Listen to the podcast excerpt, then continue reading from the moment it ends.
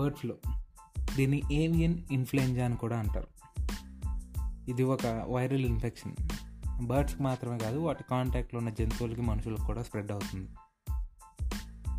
కానీ most of the viruses పక్షులకే వస్తాయి.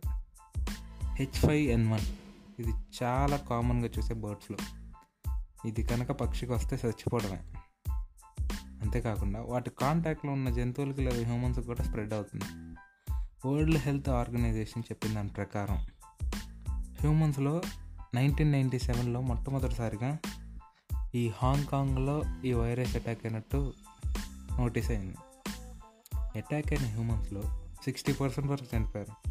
ఇంకా మనం లక్కీ, హ్యూమన్ టు హ్యూమన్ కాంటాక్ట్లో ఉన్నా సరే ఇది స్ప్రెడ్ అవుతుందని ప్రస్తుతానికి స్టడీస్ చెప్తున్నాయి. కానీ జాగ్రత్తగా ఉండాలి.